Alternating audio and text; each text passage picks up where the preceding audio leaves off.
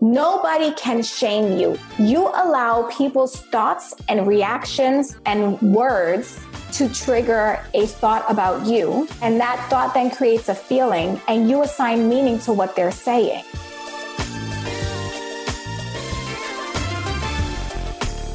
You're listening to the Redefining Wealth podcast with Patrice Washington. In today's episode, I sit down with my good girlfriend, entrepreneur, and master coach, Rachel Luna.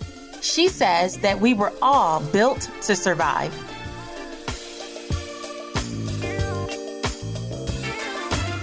Hey there, this is Patrice Washington from patricewashington.com, where we chase purpose, not money. Welcome back to my purpose chasers and my OG listeners.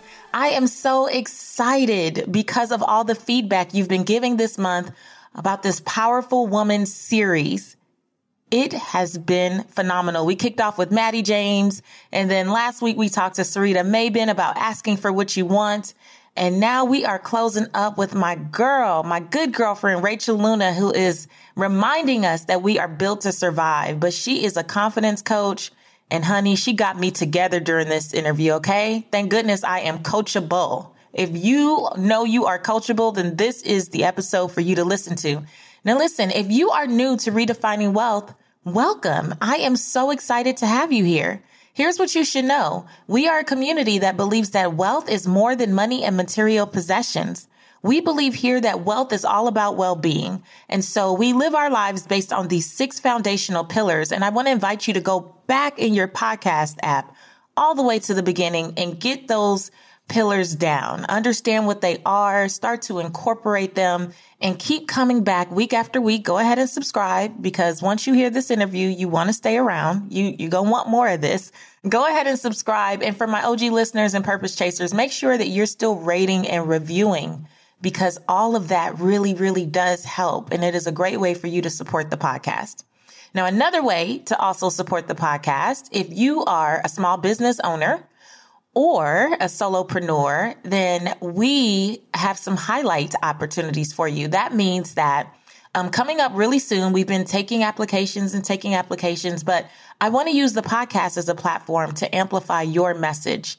If you have something that is in alignment with the six pillars, which is why you need to know all about them, and you believe that this highly engaged, high achieving audience of predominantly women, about 85% women, could be served by what it is you do in the world, then head to patricewashington.com backslash podcast ads, patricewashington.com backslash podcast ads, and you'll get more information about what we have available. I think that especially as women entrepreneurs, we should make this a win-win and support each other. So if you're down, I'm down. Let's just see if it's a fit. And I can't wait to start rolling out uh, all the women we already have lined up. I'm really excited about what you guys are up to in the world. Okay, so let me tell you about my girl. Rachel Luna is a best-selling author, international speaker, sales confidence strategist, and master coach.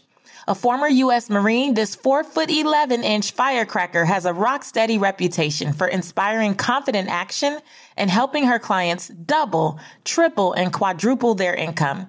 She's the host of the podcast Real Talk with Rachel Luna, where she dishes on how to gain more clarity and confidence in life and business.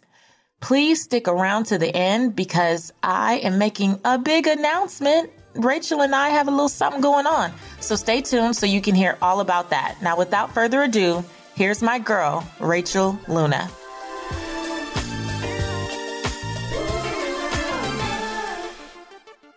Welcome to the Redefining Wealth podcast, Rachel. Hello, hello. Oh, Lord, here she goes. This is why you can't bring your friends in real life on stuff because they just they Listen, cut up before you can you, start You said be the be the real full Racheliest Rachel you can be. Don't ask me to be me and then get mad when I'm me. Like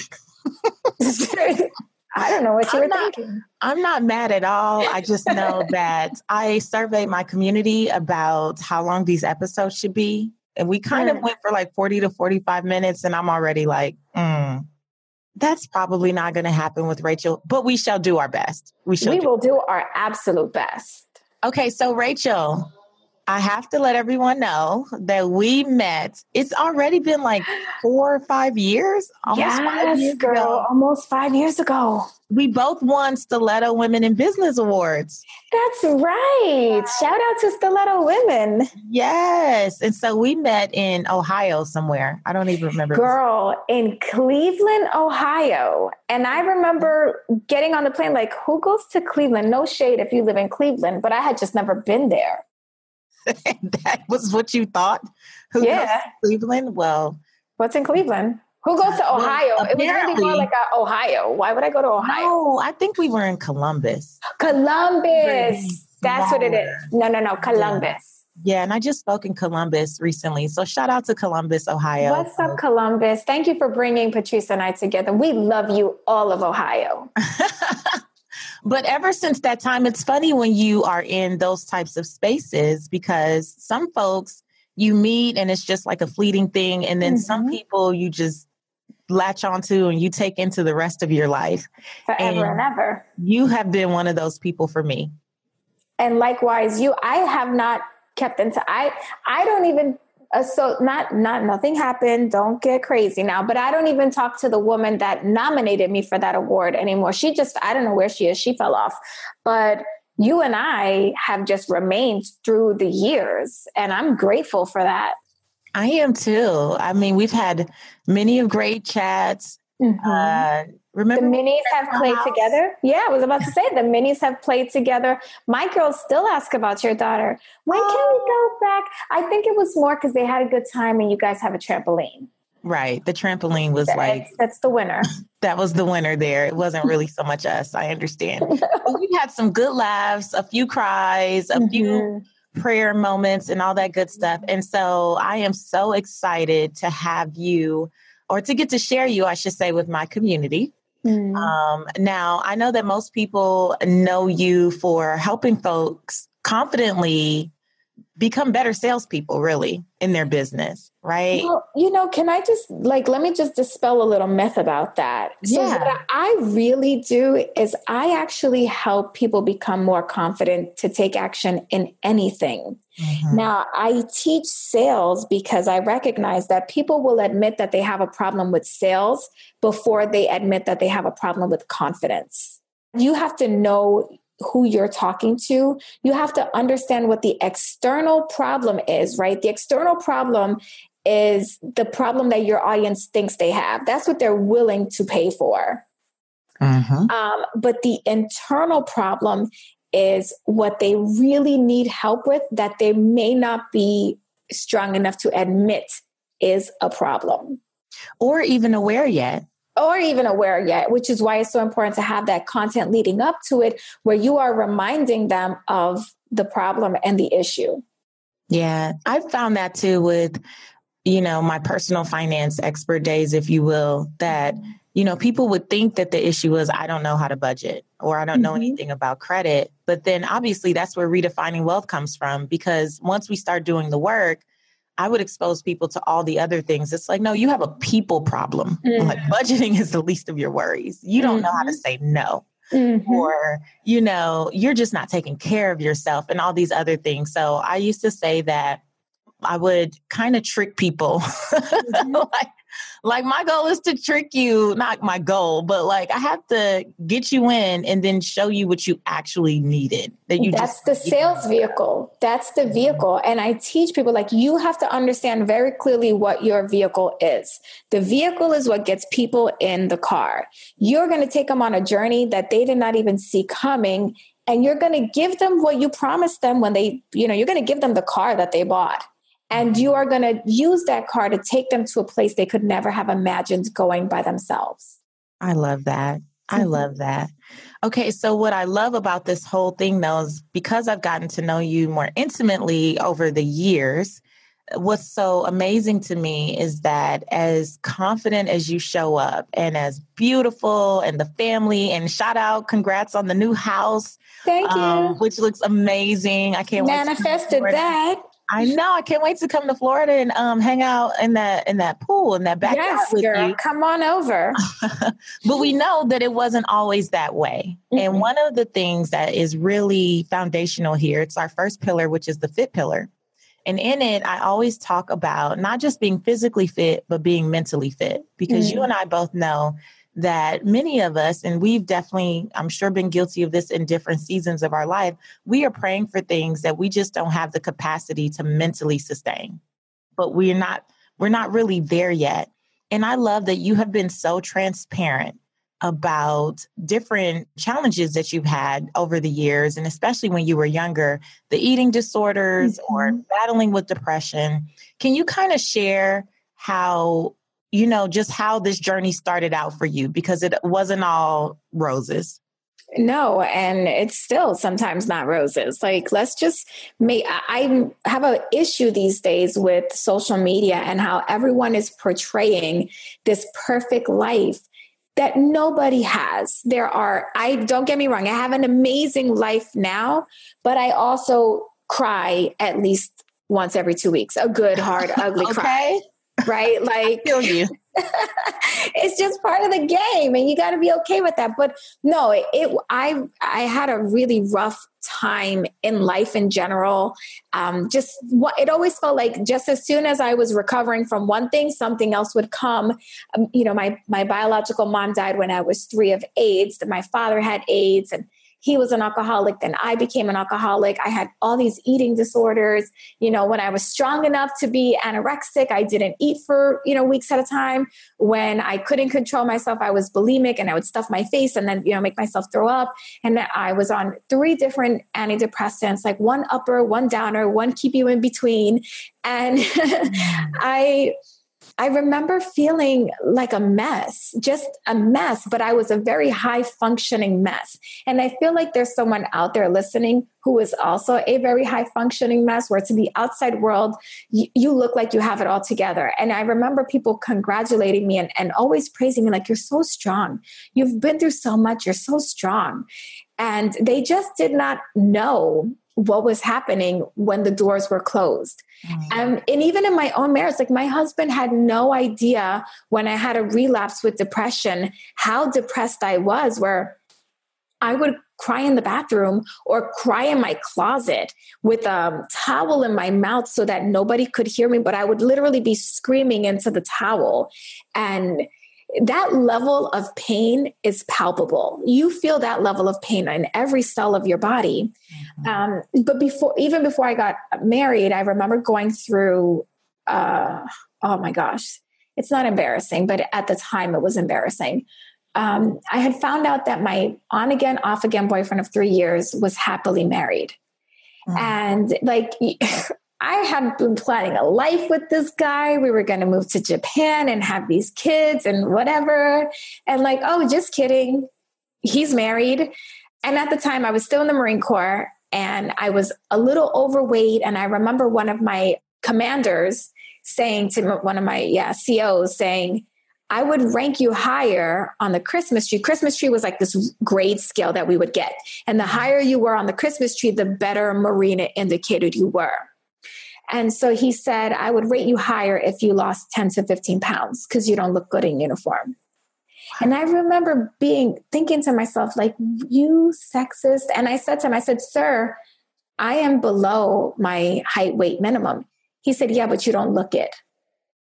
And it was painful because like you're constantly re- being reminded that you have to look apart. It doesn't matter that you can do all the things that meet the requirements. If you don't look the part, then people automatically assume you don't have the skills and the talents and the capabilities.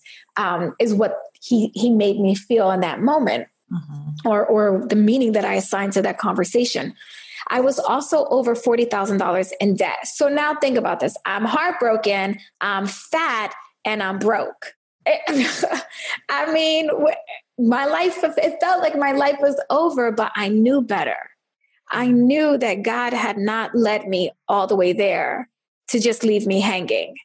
And I also knew that even though I had already been through depression before and I was starting to feel depressed again, I had been delivered from using drugs, uh, like, you know, mental illness drugs, like depression drugs. And by the way, if you need to take those, I'm not knocking you. Do what, whatever is best for you and whatever care plan you've worked out with your provider.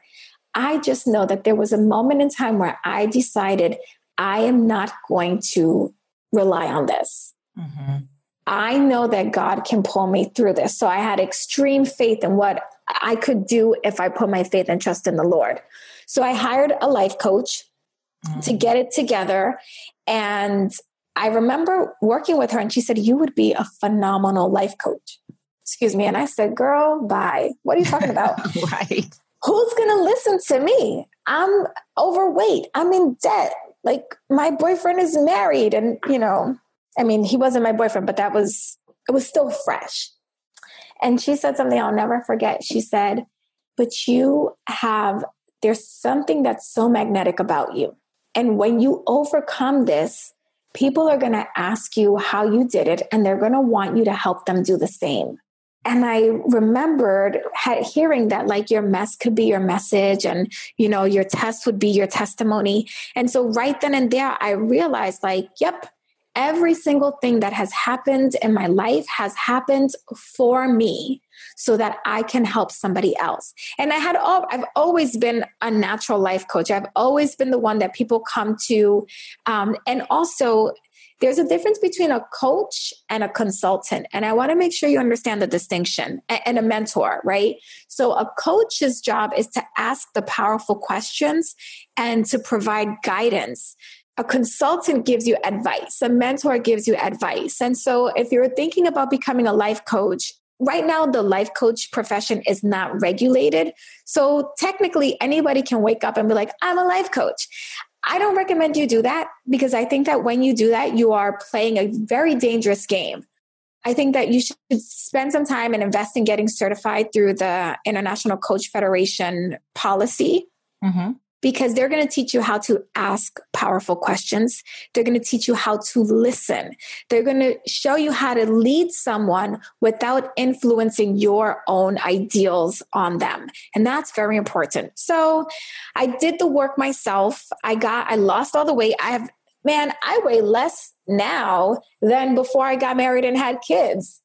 I lost all the weight. I got out of the debt. Not only did I get out of all of that debt, but in less than three years, I got out of over $40,000 in debt and I saved up enough money to buy a brand new off the lot car in cash. Wow. Girl, that was God. um, and then I decided, well, let me go ahead and monetize my pain. right. I mean, but most of us really do find our purpose mm-hmm. in the mm-hmm. midst of these problems and pain, right? Mm-hmm. Like, I really don't believe, like I always say here, that any of the things that we've experienced were just happening to us. They mm-hmm. truly were happening for us. Mm-hmm. And I believe so we could really explore, you know, like what it really takes to see ourselves get to an, another side of something. Like, yeah. because if it was so easy, there would be no reason to go deeper. There would be right. no reason to put on your big girl draws and like do the work and figure it out and ask yourself the tough questions and and get the support you need. Like there'd be no reason to. And right without those tough times, where would you be? I have to say, because you already mentioned that you're a woman of faith. Mm-hmm. And so, one of the things that this community struggles with from time to time, based on what I read in um, my DMs and the emails that I receive, is knowing when you need to just stop and wait on the Lord mm-hmm. versus mm-hmm. investing in the help of a life coach or mm. going to therapy or getting the practical, tangible support that you need. Mm-hmm. How did you figure out how to incorporate a mix of both? Well, first of all, I believe in actively waiting. I don't necessarily. I mean, yes, wait on the Lord. That is biblical. But that doesn't mean wait and do nothing while you're waiting on the Lord. No, wait on the Lord and pray.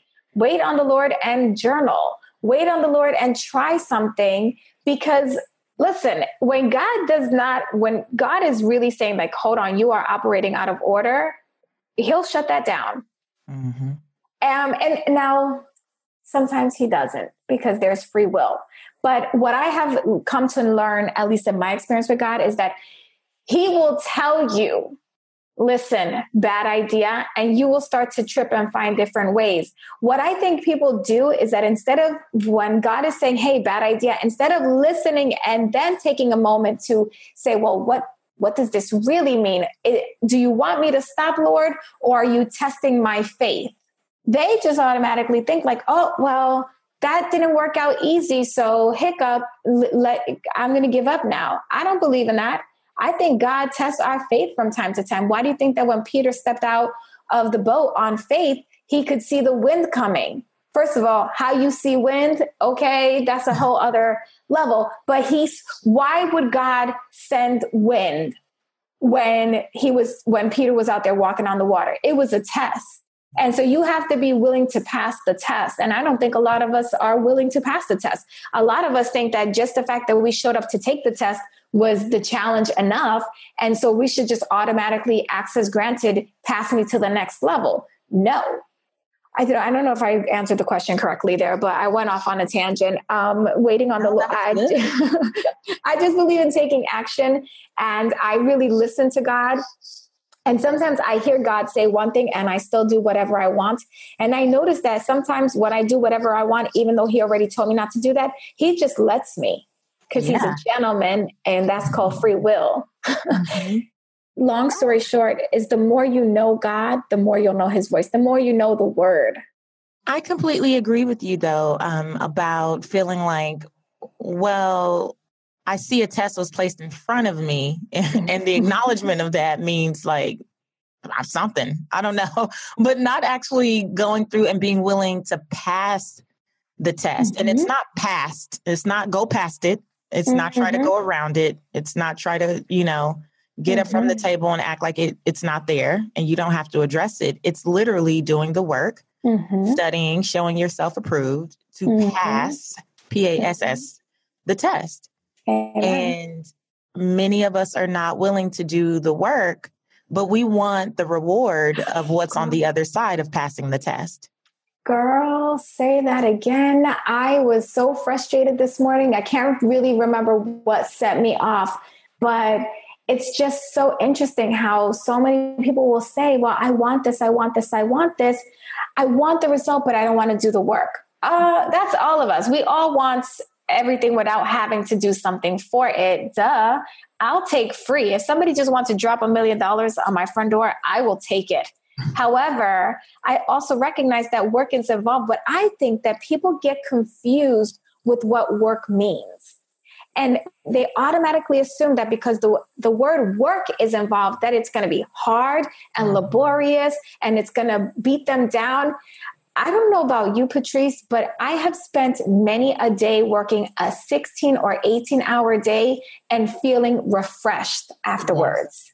Yes. Yes. Because I was doing what I love. Lift yourself up from your desk or your seat or whatever. Yes, and mad about it. You're like, ma'am, 15 hours have gone by. Like, knock it off. You you you know, like you need to get up and move on. But you know, that's a whole nother thing because I know that you can identify with this as a coach. Back to people just not mm-hmm. wanting to do the work to pass the test. Mm-hmm. Um, is you run masterminds and mm-hmm. coaching programs and all this stuff. And I think one of the most frustrating things is reading an intake questionnaire, for example, or doing a breakthrough call with someone, and they have this laundry list of things that they want to get accomplished. And then you allow them in the group and they don't want to do the work. Like there's an excuse every step of the way. I don't know how you handle this, but I most recently have just started like refunding people where we are.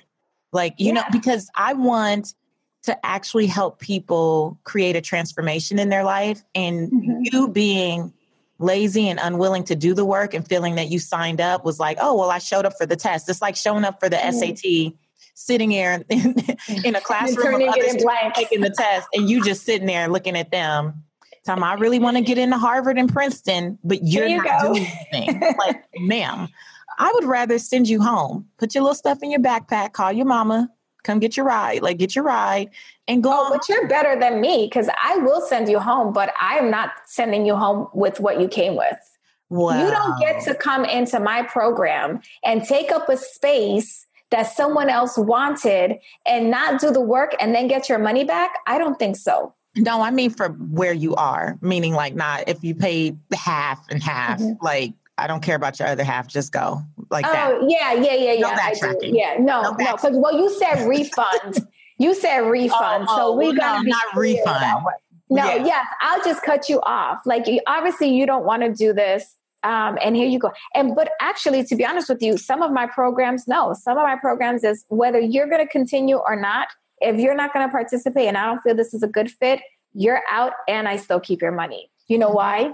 Because when you put that option in front, sometimes you have to give people no option but to sink or swim. Yeah. And so when I tell them, you don't have to be part of the program, but I will continue to run your card every 30 days as scheduled per our contracted agreement. All of a sudden, they seem to show up. Had to have this conversation the other day with a client. She's like, I'm just ready to quit. I said, Well, I don't allow quit. Like, quitting is not an option with me. You can quit, but you will still be paying for the next five months. So, do you want to keep going and actually get a return on your investment, or do you just want to give me money for the next five months for nothing. That's good. I definitely have to I thank you so much for sharing that. Mm-hmm. Like that is that is really a great point cuz it's not so much about you know there's a difference for me between people who are genuinely having a challenge and just mm-hmm. pep talk and people who literally don't want to really pass the test. Yes. Like like they just they they are comfortable being stuck. Like mm-hmm. they are comfortable. It's just like what you talked about when you know that CO told you about your weight and you're mm. like, "Oh my gosh, and I'm heartbroken and I'm in debt and I have all these things going on." It's like it would it would have been very easy for you to just sit in that, Rachel. Oh, it could. Like especially with the background that you have, like, oh mm-hmm. oh my gosh, it would have been completely people would have given you passes for yeah. doing nothing. They would have been like, you know, that girl, her mama died when she was 3 mm-hmm she has siblings that she's separated from. Like they could have made up so many different explanations. But they did, Patrice. They did. People did that for me my whole life. I was in therapy since that since I can remember because of the trauma that I had sustained. And every therapist up until I was about 23 pacified me. None of them helped me have breakthrough. They all just kept me as, you know, a bankable hour. They let me cry. They let me live in my excuses. And one brave therapist said, you are not a victim, but you keep living like you're one. Mm. And I'm, that's not how I work. And I remember walking out of that office angry. I, mm-hmm. I'm never going back to her. Who does she think she is? Da-da-da-da. She doesn't know my, like, I mean, all the things. But then I went back the next week because I was going to tell her about herself. And she was just like, I'm glad you're back. I didn't think you were going to come back. Wow. You don't seem like the type of person that would come back. And she just like, oh, because here's the you. she challenged me. She she basically said that I was right in all of my fears. I was right I wasn't good enough. I was right I was never going to make it. I was and I did not want to be right. And so I had to have that. Man, that woman changed my life. I can't remember her name, but I see her face. I can remember her office. And I only worked with her for a very short time because then I got transferred to um, another state. But she changed my life. And here's the point I want to make to you and to anybody that's listening that's working with clients or even, you know, people that they care about. Don't be afraid to go before you cut someone off, mm-hmm. go in on them hurt their feelings, offend them, because you're either going to offend them to have a breakthrough or you're going to offend them to do what they were going to do regardless. So it doesn't even matter.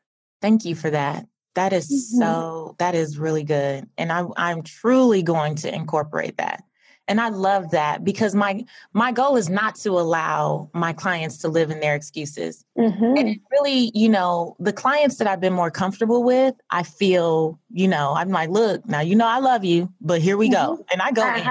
in and they yeah. know they yeah. already know what it is but sometimes there's just those those and i rarely get this but when there's i do, always going to be one girl there's always one but I, what i love that you're saying is i don't even get to make an excuse for allowing mm them to mm-hmm. live in their excuse. Like just because it makes me uncomfortable Mm-hmm. And because most of the time it's not even about me being uncomfortable, it's about me not wanting them to poison the group dynamic. Yeah. I do see how it could raise um, you know, it can just raise the energy of everyone in the group by by doing what you're saying mm-hmm. and going in on that person. Obviously, not in the group, but like going in on that person and, and really helping them hopefully see what's possible if they will just like freaking sit down and take the test. oh, I, I, go in on the them work. in the group. I go in on them in the group. Ooh. I do. I do. As a matter of fact, this just happened. And I was writing about this in my book, Girl Confident, y'all. Um, okay, Patrice, you know how long it's taken me to get this book done. But anyway, I was just writing about this because this happened recently at an event. I had a small mastermind. There were 12 women. And I had this client that I've worked with before who she just wants to hold on to her stories. Yeah. And I, you cannot, you cannot work with me and hold on to your stories and expect me to just be there like everything is everything. And what really drives me crazy is if I've already coached you around something and you keep coming back with the same mess, uh, you get two you get two, and on the third, you get called out. And if you get embarrassed, that's your own fault because you knew better than to come into my house with the same baggage that I told you to go take out and put in the trash can. Right. So she came into the group and she was crying and she was going through all these things. And I was with her. I was in in it with her in her pain, and she felt like a victim because her mom. Some, some things had happened to her, and her mom did not realize that that she had been hurt that way. Mm-hmm. And she made it mean that her mom didn't care. I said, but how did she know? I said, do you think she should have known? She's like, I would have known. I would have known if my kids, I said, no, you wouldn't have. You yeah. know how I know? Because some things happened to me when I was a kid. My, my godmother raised me that, and I call her my mom. I said that my mom didn't know and they were happening right in her own home. So how could she know? Did you ever tell her? And she was like, no. I said, is she a mind reader? She's like, no. And I was like, okay, then you're, we're too often we're expecting people to know how we feel and know what we want because they should just know. Mm-hmm. I don't like stop expecting people to be mind readers. So I t- tell her this. She's crying. The tears are like running down her chin. So I bring her a box of tissue and I put the tissue right in front of her. And we continue on with the session, and she does not grab a tissue to wipe her face. Mm. And all of a sudden, I realize this girl wants to be a victim. She wants us to feel sorry for her. She wants people to pity her. Not on my watch. You cannot. I'm just going to tell you right now, I'm not the coach for everybody, but I am the coach for the individual who wants a breakthrough that will remain broken. So eh, I look at her and I said, wipe your face. I just put a full box of Puffs Plus, the good stuff, in your face, and you are still sitting here, tears rolling all the way down to your chin because you want us to see you as a victim. You want us to feel bad for you. You want us to feel pity for you. And I feel none of those things for you. In fact, I'm angry with you right now because I gave you an opportunity to take back your power and to do something for yourself, and you squandered that opportunity. How many other areas in your life are you being given opportunities to step up and take control and be empowered with the resources available? But you want to stay stuck in this story and you want everybody to see you as a victim. So every single opportunity, everything that you want is passing you by because you won't grab a tissue. Woo! Let me tell you, it was tense. You could hear a pin drop. The mice in the room shut up. And then I told her, I said, Look, I am here because I want you to have victory, but you can't be a victim and victorious at the same time. Amen. You can be a victim in certain moments and you can be victorious in others, but you can't be both at the same time. And you and the thing is that she wants to be a coach. I was like, you especially cannot lead the charge if you are wounded. So wipe your face. We're going to take a break. When you walk out that door, go wash your face, come back in here and be the woman that I know you can be because you have power. You have authority. You just haven't claimed it. Let me tell you, she came back. She looked like a whole different person the whole time before she, her, her hair had been in her face like she didn't want anybody to see. She came back home girl had that tight bun slicked back. Yes. the, her fresh face lip lipstick chapstick on everything. I said now there is a woman that i would let lead me into battle. Come on you just got to do it sometimes. You got to oh. hurt some feelings sometimes. I don't care if I hurt your feeling if it means that you're going to have a breakthrough. You don't even have to like me. You I I just want to make sure that you go out and become the person that God created you to be. Mm, that is so good, Rach. That is so good. Oh my gosh. Thanks, friend. that was real. That Nailed it. yeah like felt that in my spirit like and i am so convicted and that's what i love about sisterhood and i love about being around powerful women like you because it calls me to a greater game like mm. you just made me want to serve my community so much more and so much more fearlessly mm-hmm. not living in the like okay so let me pull you to the side no because i'm sure that the other 11 women saw different spots in their life where they mm-hmm. allowed the same type of behavior in some form or fashion. Yes. And it was a breakthrough for everyone. It absolutely was. Of a mastermind community and mm-hmm. being able to have those experiences in the space with everyone there. And I mm-hmm. appreciate you for being that example for me. I wanted to talk about one more thing in particular yeah. with you. Actually, I have like 19 more things. Okay, but I'll try to keep it down.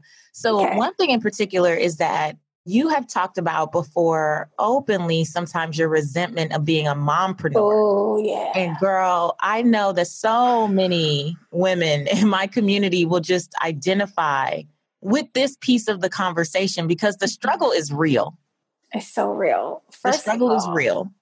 I don't like the word mompreneur. Mm-hmm. That's not who I am. That's not what I do. That is not my identity.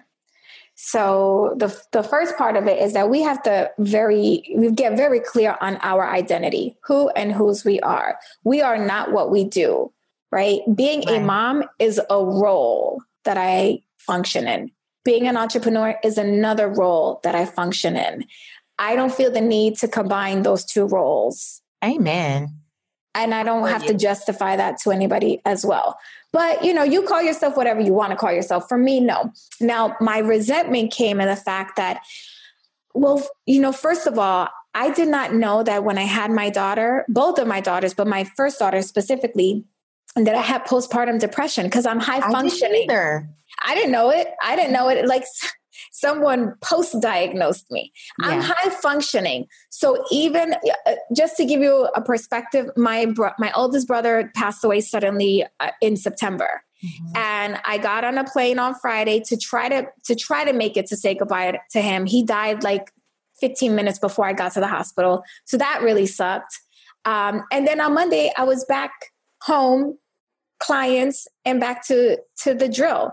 It's not mm-hmm. that i don't miss my brother more the i'm just a high functioning person. I am built to survive. In fact all of us are built to survive. Some of us just know how to survive better than others in the face of adversity. That is something that you can condition yourself to. You can actually learn how to become a survivor if you want to if you're willing to put down your stories.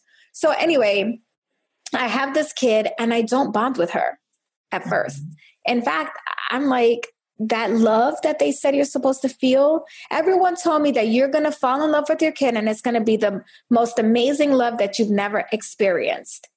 I did not feel that. Mm-hmm. And I was, I didn't feel that for about seven years. Mm-hmm. My kid is 10 now. So I just recently started loving her, like for real, for real. Mm-hmm. Love.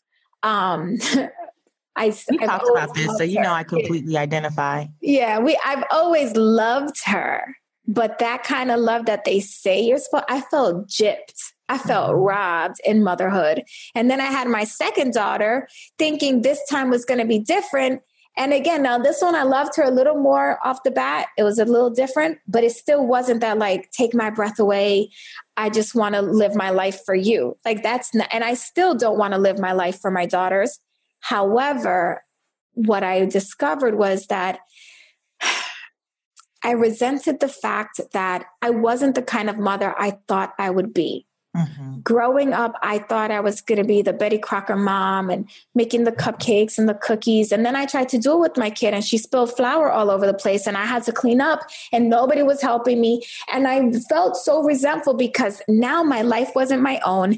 Now, anytime I wanted to schedule something, I had to worry about like, are the kids going to be home, and who's going to help me, and who's going to clean? Like, I just hated it. Mm-hmm sorry, I get so mad about it because you know what though? I think it's so important to have this conversation, which is mm-hmm. why I mm-hmm. brought it up. And you know, my daughter and I have had to talk about this over the years because mm-hmm. I was the same, I was the same way.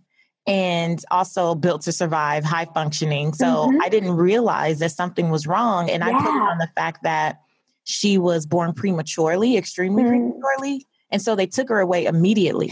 Oh, that, that happened with my first daughter. She had, uh, sorry to interrupt you, but she had a growth in her little private area. So they put her in the NICU and, but go ahead. Yeah, same thing. Yeah, it was like, so that, you know, they flashed her in front of my face, but I didn't even really see her. Like it mm. was so quick. And then I didn't see her for a full 24 hours. I had mm. to get about it, about it with my nurses. Like, look, I want to see my baby. Like I was mm-hmm. getting ignorant by that point. the and best so, way to be. Yeah. And then she was in the NICU and I couldn't really touch her like mm-hmm. at first and all this stuff. And so I was so angry. I was like, they messed up that moment because mm-hmm. on the TV or in the movies, I'm supposed to see her, hold her, put her against my chest, look mm-hmm. at her in her face, and have this like fall in love miraculous moment. But Patrice, mm-hmm. I had that. I so in Germany, when you deliver a baby, they tell you reach down. You pull your own baby right from out from inside of you. Yeah, I mean it's pretty cool that you that they they help you do that. But so I had that, and I I nursed her like within moments of her being born. Like I had all the storybook moments, but the feelings did not follow, and I couldn't figure it out then. But now, ten years later, I realized that my thoughts were impacting my feeling. Mm-hmm. When my daughter was born, I was really scared. My husband and I were not married. We, I didn't know if he was going to marry me because, you know, we were really just supposed to be a fling. I didn't want to get married just because we had the kid. Like there was so much uncertainty. Mm-hmm. And I, I actually, when I found out I was pregnant, I didn't even want to be pregnant. Like it was just mm-hmm. all the things. And so now I had this new level of responsibility. And so all these feelings of like, I feel alone. Nobody understands this. Everyone said it was going to feel one way. It doesn't feel that way. And then fast forward, my husband and I did get married for the right reasons, not for the kid, but because we loved each other. Mm-hmm. And then we had another kid. And then I still, I, I still felt lonely. I still felt like nobody got me because all the other mothers around me, Patrice, were those like stay at home Betty Crocker moms and they yeah. were judging me for being an entrepreneur and minimizing what I did as an entrepreneur. And one mom was like, you know, I do everything for my, I couldn't even imagine working. Like, you oh know, you're gosh, missing. Wait, oh, my favorite, here's my favorite, Rachel, because everyone knows that I travel, you know, quite mm. a bit. Mm. It would be like, how can you be away from her? for more than a couple hours. Like I miss her when she's at school. I miss my kid. I like no one has ever taken anywhere. like all this stuff. And I'm like, okay, listen, as much as I was called to be her mother, I am still called to be all these other things that God created mm-hmm. me to be. Mm-hmm. Like, mm-hmm. and so, you know, me going to be the money maven somewhere does not take away from the fact that I'm Reagan's mother. Like, this is, mm-hmm. you're not about to shame me. No. because, well, but I will oh. say in those first few years, I did feel ashamed. I did feel like, okay, well, what's wrong with me? Mm-hmm. And I didn't grow up in a very affectionate household.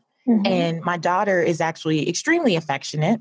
And mm-hmm. so, you know, it took several years. And as she got older, I would have to tell her, Mommy didn't grow up like that because I would mm-hmm. find myself sometimes flinching when she would mm. come in to like kiss me on my mm-hmm. mouth. I would kind of back up and I finally had to just have a talk with her. And so she's grown up understanding, like, you know, my mom and grandma didn't hug me like that. You know, mm-hmm. they didn't, we weren't a very affectionate family. It's like you in your place, I'm in my place. Everyone just hold the line for where you are, for where mm-hmm. you're sitting. And that's just how I grew up. So I just was not even aware, you know, mm-hmm. things because in my mind, I knew that I wasn't getting that type of affection. And I assumed that when I became a mom, to your point, I would be all these glorious things. Magically and, deliciously, but no. and, but and no. the desire to compete, the desire to be an entrepreneur, the desire, you know, to just live out this full experience of all these things I wanted to do, they did not go away. Mm-hmm. And, and because I wanted to be a mom also, like they just didn't. And so it took me a few years. One, I was, I was diagnosed after the fact too, but like it took me a few years just to really find my rhythm and be okay mm-hmm. with each of these individual roles. Yes. And be able to express that in this moment, you know, this is what I need to be my best. And I'm so mm-hmm. grateful for a husband and a daughter who mm-hmm. have accepted me for me. Mm-hmm. Um, and allow me to be me, but also have learned that they can tell me when they need more from me so yes. I don't have to try to read their minds. Yes. Can I just take two steps back to something you said about they tried to shame me and how you felt ashamed?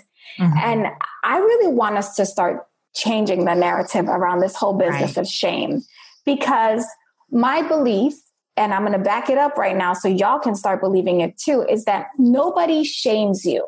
Right. Nobody can shame you. You allow people's thoughts and reactions and, you know, words to trigger a thought about you. Mm-hmm. And that thought then creates a feeling, and you assign meaning to what they're saying.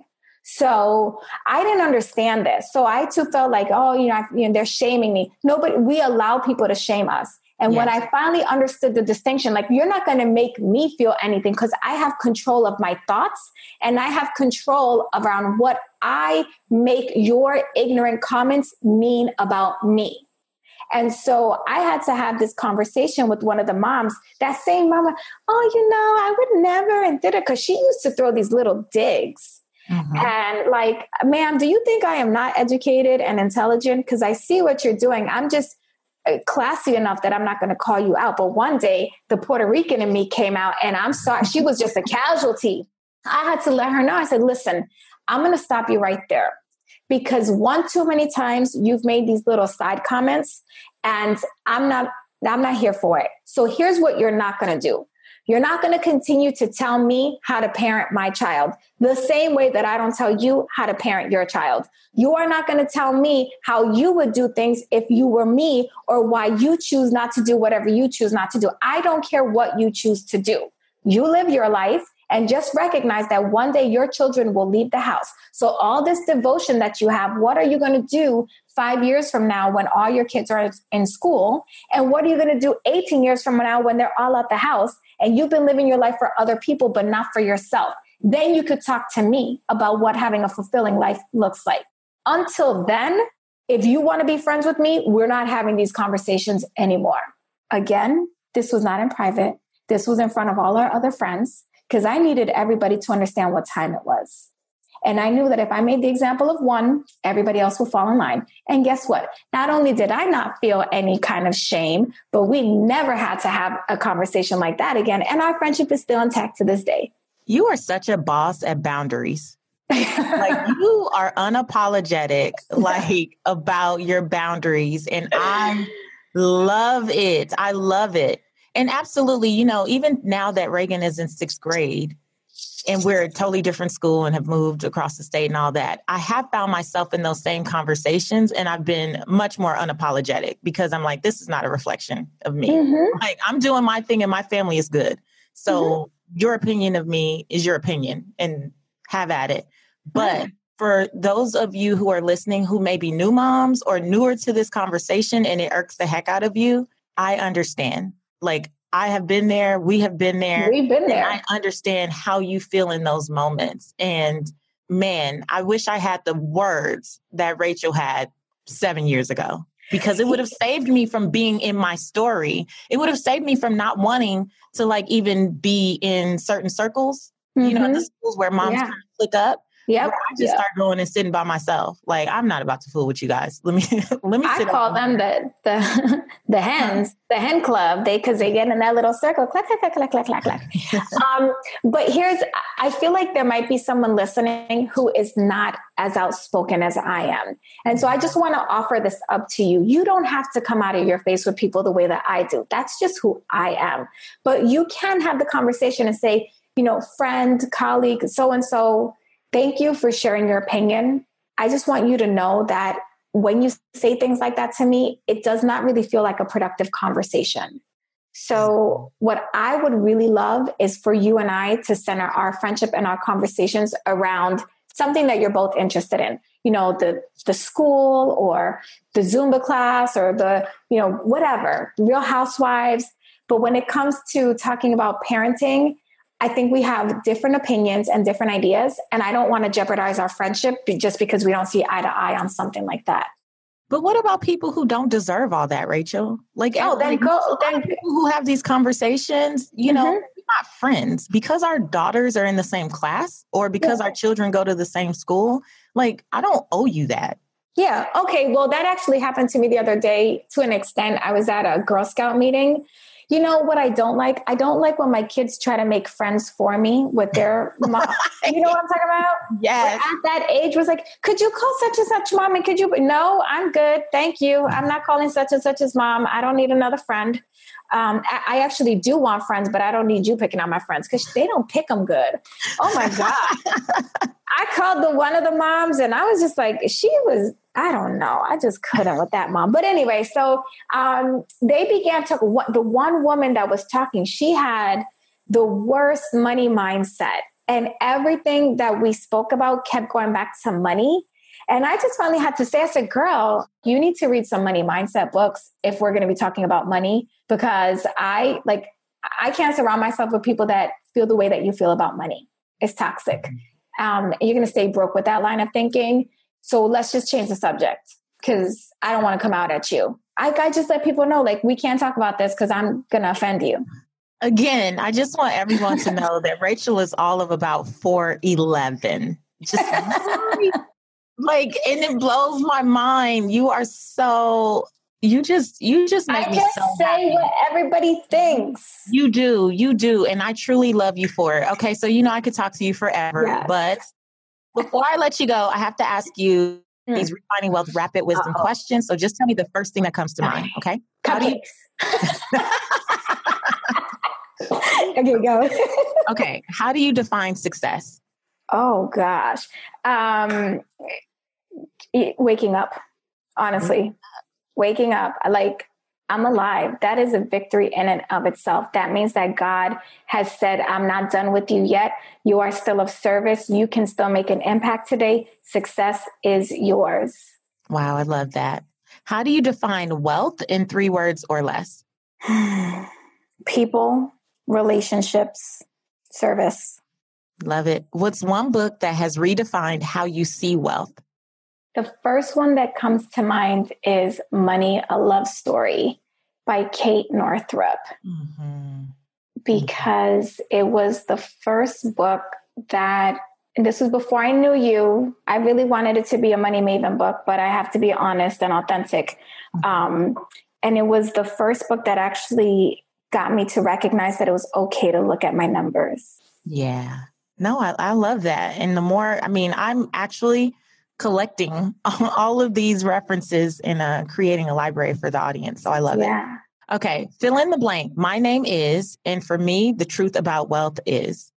My name is Rachel Luna, and for me, the truth about wealth is it's limitless and available to me at any moment that I choose.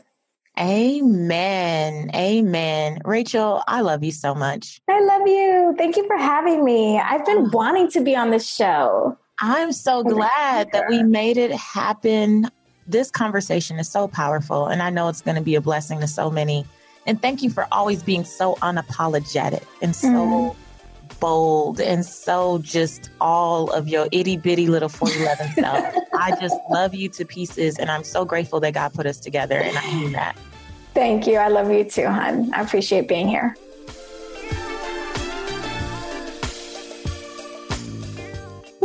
Was that not powerful? Come on, Powerful Woman series. Rachel is amazing. I have to text her and DM her. I don't know how often just to say thank you for being in my world because to me, it's nothing better than surrounding yourself with powerful women. So I hope that you enjoyed this three part series in honor of Women Histories Month. I just wanted to take a look at some of the women who are making history right around us every day just by how they show up, just by the responsibility they take for who they are in the world and the ability to ask for what they want and to be bold about setting boundaries. Man, Rachel Luna was on fire, on fire. And if you want to experience her being on fire, here is my special announcement. I was just added to the list of speakers for her Confidence Activated Live 2019 event. Now, this is a two day event focused on activating your faith, finances, gifts, business, and of course, confidence. And Rachel believes that when you activate your gifts, you learn how to sell your offers in a strategic way that feels authentic to you. I believe this wholeheartedly, and I am so excited to be able to share the stage with Rachel and the lineup of amazing women. Now, so special, we kicked this series off with Mattie James. Well, Mattie James's sister, Maya Elious, and for those of you who are like super Instagram people, you probably didn't even know they were sisters, huh? I didn't.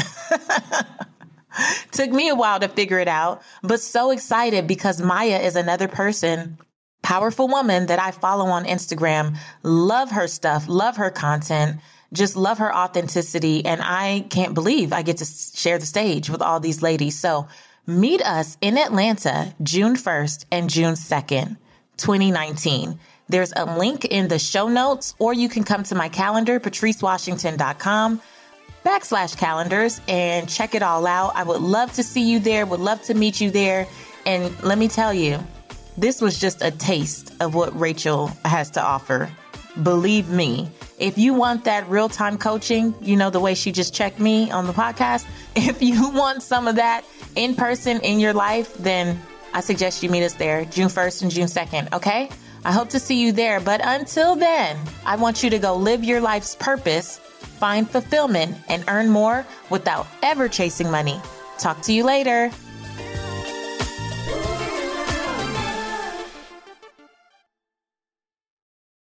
When you need mealtime inspiration, it's worth shopping Kroger, where you'll find over 30,000 mouthwatering choices that excite your inner foodie. And no matter what tasty choice you make, you'll enjoy our everyday low prices, plus extra ways to save, like digital coupons worth over $600 each week. You can also save up to $1 off per gallon at the pump with fuel points. More savings and more inspiring flavors make shopping Kroger worth it every time. Kroger, fresh for everyone. Fuel restrictions apply.